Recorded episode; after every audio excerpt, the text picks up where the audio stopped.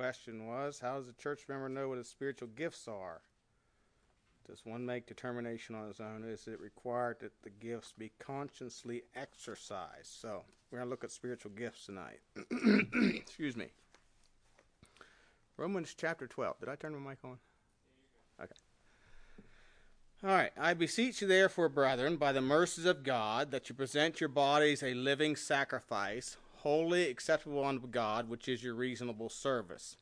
Be not conformed to this world, but be transformed by the renewing of your mind, that you may prove what is that good and acceptable and perfect will of God.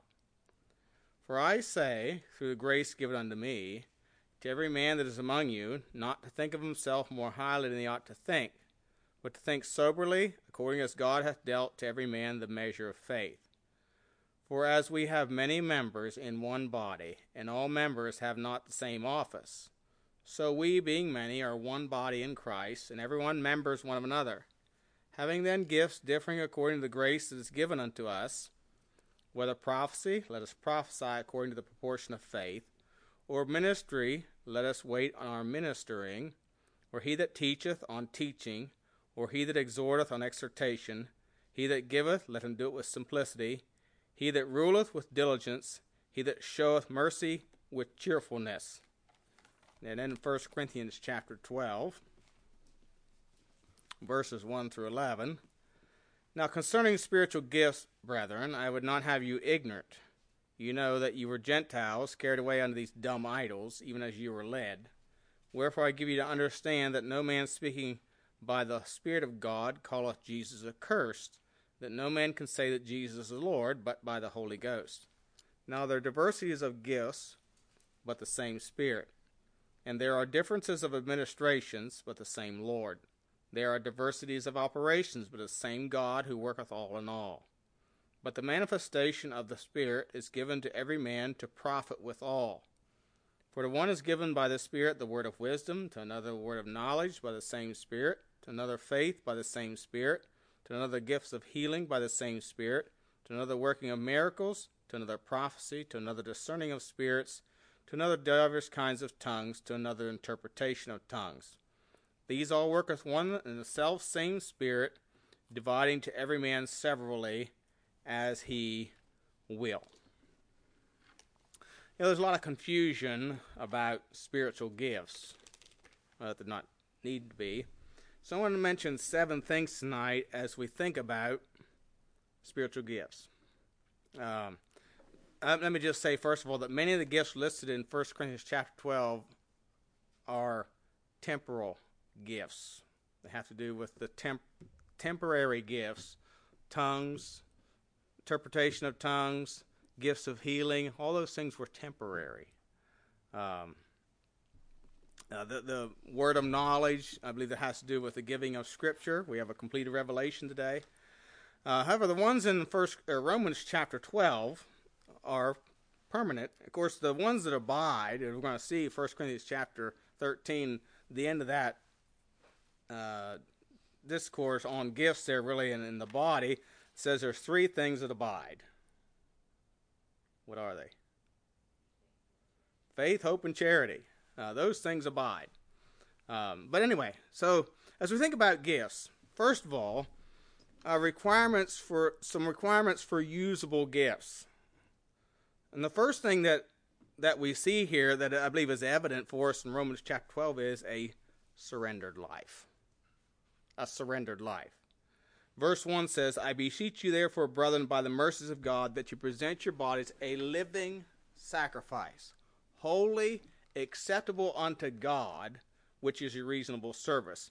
And be not conformed to this world, be transformed by the renewing of your mind, that you may prove what is that good and acceptable perfect will of God. So you might be able to, you might say it this way: all our abilities are dependent on one availability. And when I say available, not just we're available to do it, but we're allowing God to have His will and His way in our life. We are at His disposal, so to speak. It's not my will, but Thine be done. It's a surrendered life. It must be an acceptable sacrifice. And of course, this is a living sacrifice. This isn't one where you get slain. No, it's a living sacrifice. We surrender our life, our living to Him. Peter says we're lively stones. We're not dead ones. The Old Testament sacrifice, they killed them, so that ended their life. They were a substitute. We are, in a sense, we are a substitute for the person of Christ. We're here to serve Him in His place. His works continue on through us, but we're a living sacrifice. And it must be an acceptable sacrifice. So it requires a surrendered life. In Timothy, in 1 Timothy, which most of you should be very familiar with after a week ago, but in 1 Timothy chapter 1, verse 5, it says, "Now the end of the commandment is charity out of a pure heart, and of a good conscience, and of faith unfeigned." Now, the word feign means to disguise or put on an act. So he's talking here about something that's genuine, something that's sincere. So he's talking about a pure heart. So we worship God out of sincerity, out of purity. We have pure motives. We're glorifying the Lord and not ourselves.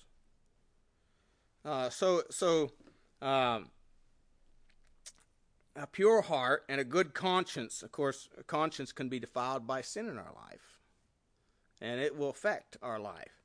Verse 18 and 19, again, it says, "This charge I commit unto thee, son Timothy, according to the prophecies which were before on thee, that thou by them mightest war a good warfare, holding faith and a good conscience." So, Timothy, if you're going to war a good warfare, you have to hold a good conscience.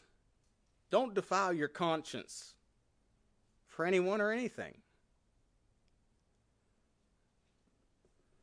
So we must keep a good conscience. Paul said, "I've lived in good conscience before God unto this day." And of course, because he said that when he was being on trial, and the high priest commanded somebody near him to smite him on the cheek. But Paul also said, again, he said these things under inspiration, "I am free from the blood of all men." In other words, I've done that which God asked me to do.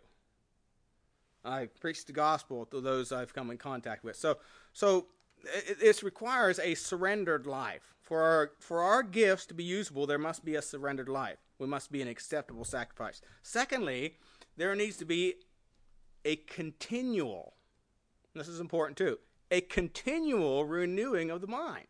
Verse 2 again of Romans 12 says, "Be not conformed to this world, but be ye transformed by the renewing of your mind, that ye may prove what is that good and acceptable and perfect will of God." And again, this is something we need continually. Last year's decisions, last year's growth in Christian maturity won't do for this year. Now we have to be continued. Somebody has said you're either going forward or you're going backward. So there has to be this continual renewing of the mind. And when that renewing has the idea of an ongoing thing. Ephesians 4:23 says, "And be renewed in the spirit of your mind." 2 Corinthians 4:16, I have that wrote down. I'm not sure what that is, but anyway, let me read it here. 2 Corinthians 4:16 says, "For which cause we faint not, though our outward man perish, yet the inward man is renewed day by day." So we need to be in the Word of God daily. We need to be faithful house of the Lord, so we continue to grow and develop. And the idea here is developing our thought processes. I was reading. I read this. I might have heard it on a talk radio, and this guy said, "Well, all of us growing up were liberals, till we got into real life. Then we realized that liberalism doesn't work." And what he's saying is, I've changed my thought processes, and real life experiences has brought about a change in my thought processes, because I realized, hey, liberalism doesn't work. And you know, when we get saved and God begins to work in our life, he starts changing our thought processes. Changes the way we view things, changes the way we think about things, changes the way we think about people. Changes our thoughts about where we're headed when we leave this life. What the purpose of life is. You know, it changes our thought processes. So we need to constantly think about who or what is developing our thought processes. You know, to most people in America, I'm afraid it's media. That's why we're in the mess we are. Hollywood, you know. Or is it, you know, it should be the Word of God. And you know, the Bible says, you know, Ephesians 6:1 says, "Children, obey your parents in the Lord, for this is what?" It's not if, ands, or buts. It's right. Well, if I feel like it. No, it's right. You know, we're to do things because it's right. It's right. So we need to be continually renewing our mind. And Paul talked about this again in 1 Timothy chapter 4, and writing to young Timothy, and he said, "If thou put the brethren in remembrance of these things, thou shalt be a good minister of Jesus Christ, nourished up in the words of faith, and of a good doctrine whereunto thou hast attained." The word nourish means to educate, to form the mind. Now,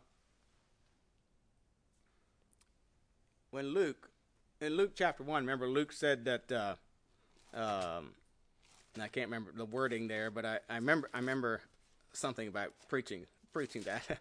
When I started through the book of Luke, he said that thou mightest know the certainty of those things wherein thou hast been instructed. And some people accuse my believers of brainwashing their children. And that's what really that means there, is to put it in their brains, to embed in their brains the certainty of these things. You know, we have the truth. We have the truth. Learning and knowing the truth and teaching others the truth is not brainwashing. Brainwashing is teaching people there's something that's wrong.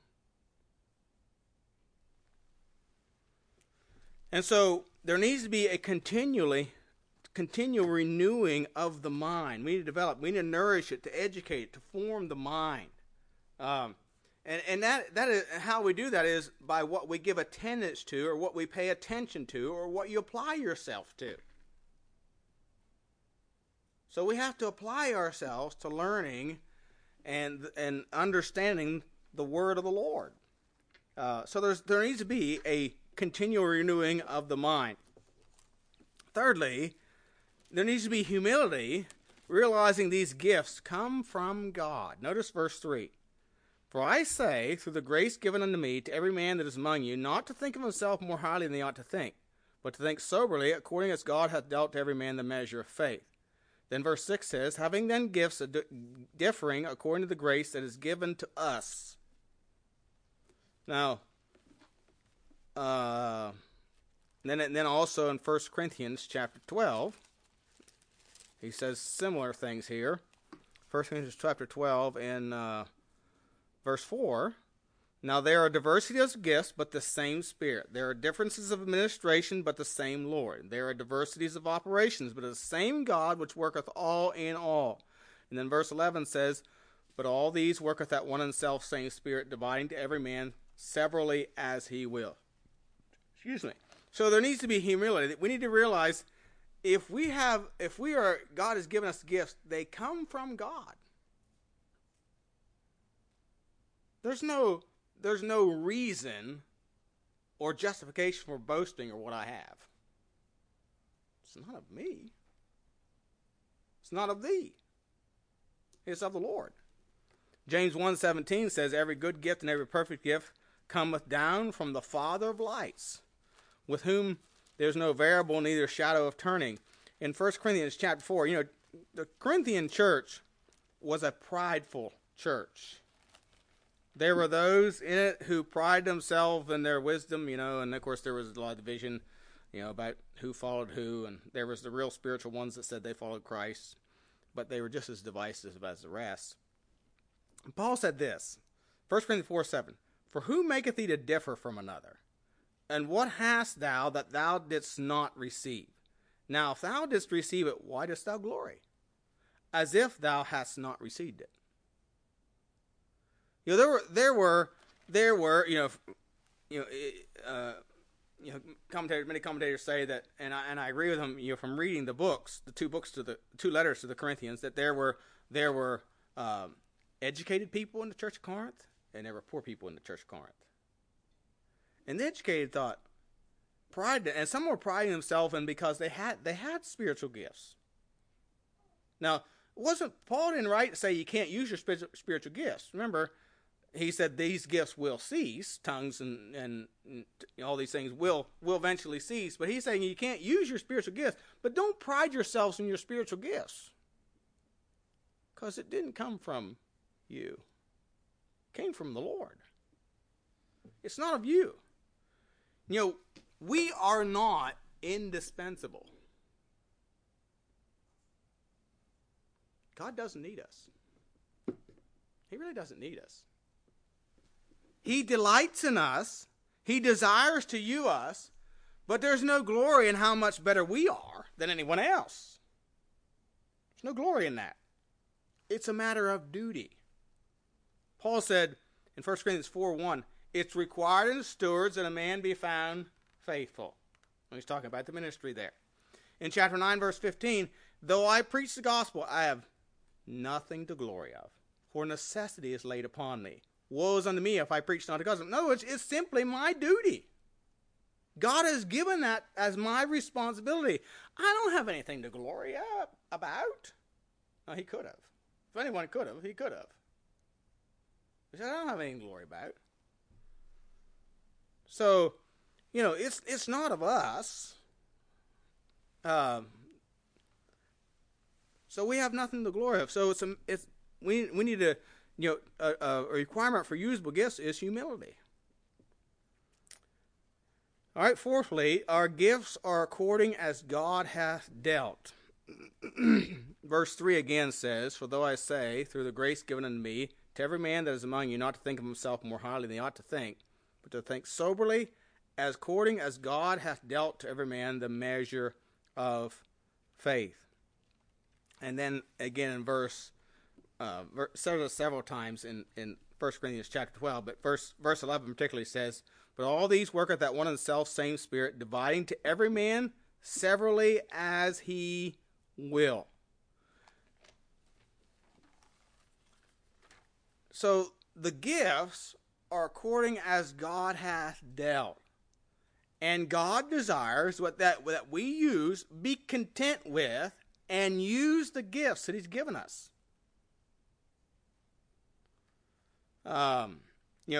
Romans chapter 8 gives a list. I think there's 7 or 8 there of different gifts. And we're to use what God has given us, the abilities and talents that God has given us for his glory, whatever they may be. And not look at somebody else and say, I wish I was like him, or I wish I was like her, or I wish I had this. And no, use what the Lord has given you. It's of the providence of God. We're not to question it.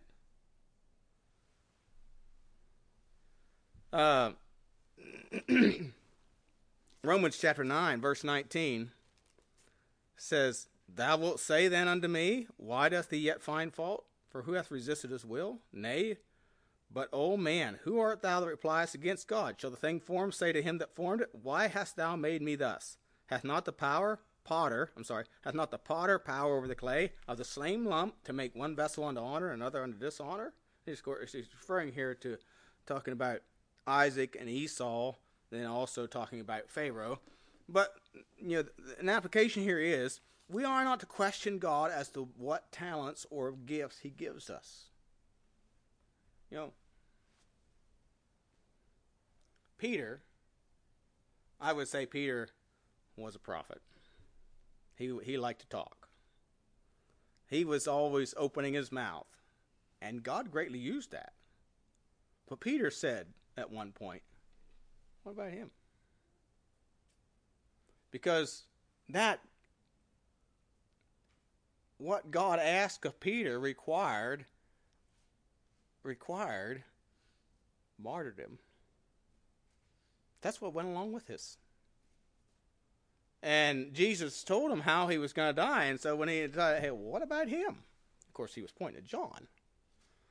And, you know, you can read the account there in John chapter 20 or 21. But basically, Jesus says, what's that in your business? You just follow me. You just do what I've asked you to do. And you let John do what I've asked him to do. So our gifts are according as he dealt. As he is given. So we're to use them as according as God's dealt. The purpose of gifts is to profit the body. Notice verses 4 and 5 of Romans 12 says, "For as we have many members in one body, and all members have not the same office, so we being many are one body in Christ, and everyone members of another." And then again in 1 Corinthians chapter 12, verse 7, "But the manifestation of the Spirit is given to every man to profit with all." And of course, chapter 12, verse 27, when he's talking about, he goes on and talks about the body. He says, "Now ye are the body of Christ and members in particular." So he's referring to the church. And I shouldn't have to clarify this. I don't have to clarify this here, but for many people, it's a local church. That's all there is. It's a body of Christ. And you know, he in 1 Corinthians 12, of course, he compares it to a human body. So the purpose of gifts is to profit the body, the church. That's the purpose of it. From the prominent and seen gifts to the least and not seen gifts. And they're all important. They're all vital. You know, 1 Corinthians 12 talks about the feeble, and it talks about the comely. Now, the feeble means weak or infirm or insignificant. You know, when I was a kid, when I was a kid, the big thing was, or in a few years after there, take every kid's tonsils out. Just get him out. They're of no use. Well, when God made the body, everything he put in it, he made for a purpose. And, you know, doctors for a long time thought tonsils would serve no purpose. However, they have since found out, have gotten a little educated, which, you know.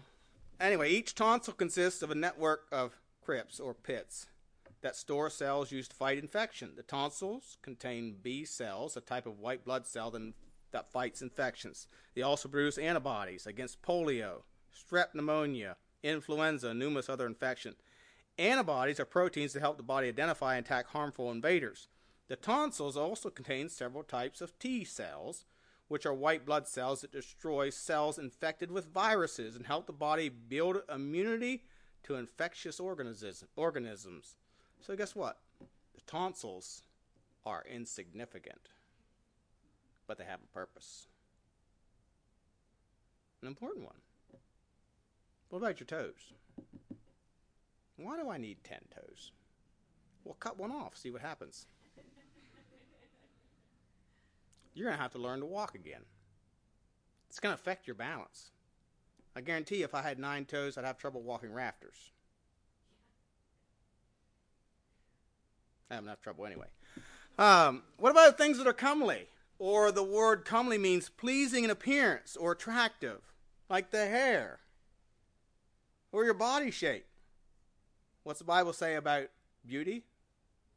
It's vain. But we put so much emphasis. Ladies, I shouldn't ask this, but I'm going to. What do you spend the most time getting ready before you come? It's your hair. I'm glad you did. But... it makes it more pleasant to look at. You know, if you come in all last, I wonder what happened to you. But anyway, but really, it's really vain. It's not that important. How much time did you prepare your lungs or your heart? Probably didn't even think about it. You see, or your brain. I think most of us have one, or the liver, or the gallbladder. You know, we can go on and on and on. See, every part of your body, whether we think it's important or not, or whether we even take time to think about it, is important to the rest of the body. And the same is true of spiritual gifts. They are to profit the body. They make a church function. They make a church function. All right, then number 6, the gifts, and of course the gifts in 1 Corinthians 12, let's all relate to the sign gifts. The only things that remain, are 1 Corinthians 13, verse 13. Now by the faith, hope, and charity, these three, but the greatest of these is charity. And, we think about charity. That's the word agape. It's the love of, has the idea of the love of God. And if we have love for God, it brings about a discerning of spirits. First, look at 1 John chapter 4, verse 1. There's a relationship here between the love and the truth. And John brings it out in his epistle, 1st, 2nd, and 3rd John. 1 John chapter 4.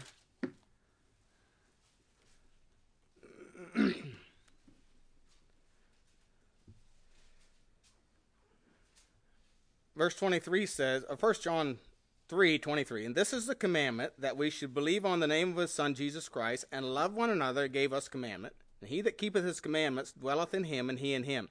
Hereby we know that he abideth in us, by the spirits which he hath given us. Beloved, believe not every spirit, but try the spirits, whether they are of God, because many false prophets are going out into the world.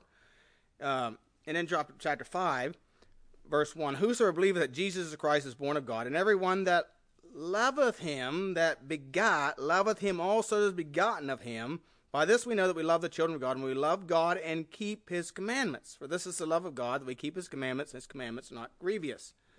So, if we have love for the Lord, it's going to cause us to discern spirits. The idea here is to investigate. Now, the world would say, that's not love, that's discriminatory. Yeah, that's what it is. We have to discriminate what is right and what is wrong. It has nothing to do with race or ethnicity or all those kind of things. No, it just has to do with what is right and what is wrong. So, and of course, the greatest of these is love. That's the greatest commandment. And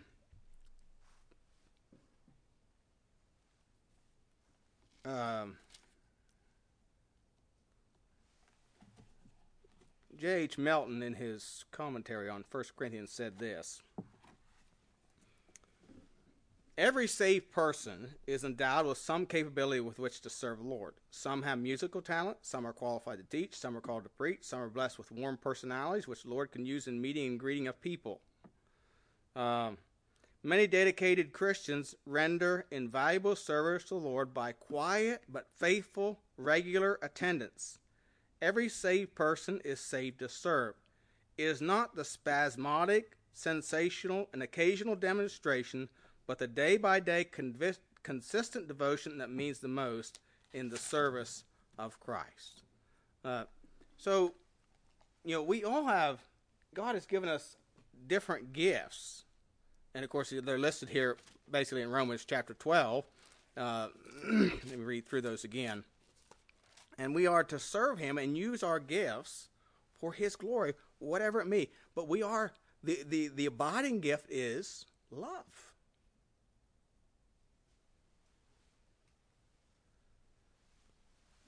Verse 6, Romans 12:6 says, having then gifts differing according to the grace that is given to us, whether prophecy, that's preaching, let us prophesy according to the proportion of faith, or ministry, let us wait in our ministering, or he that teacheth on teaching, he that exhorteth on exhortation, he that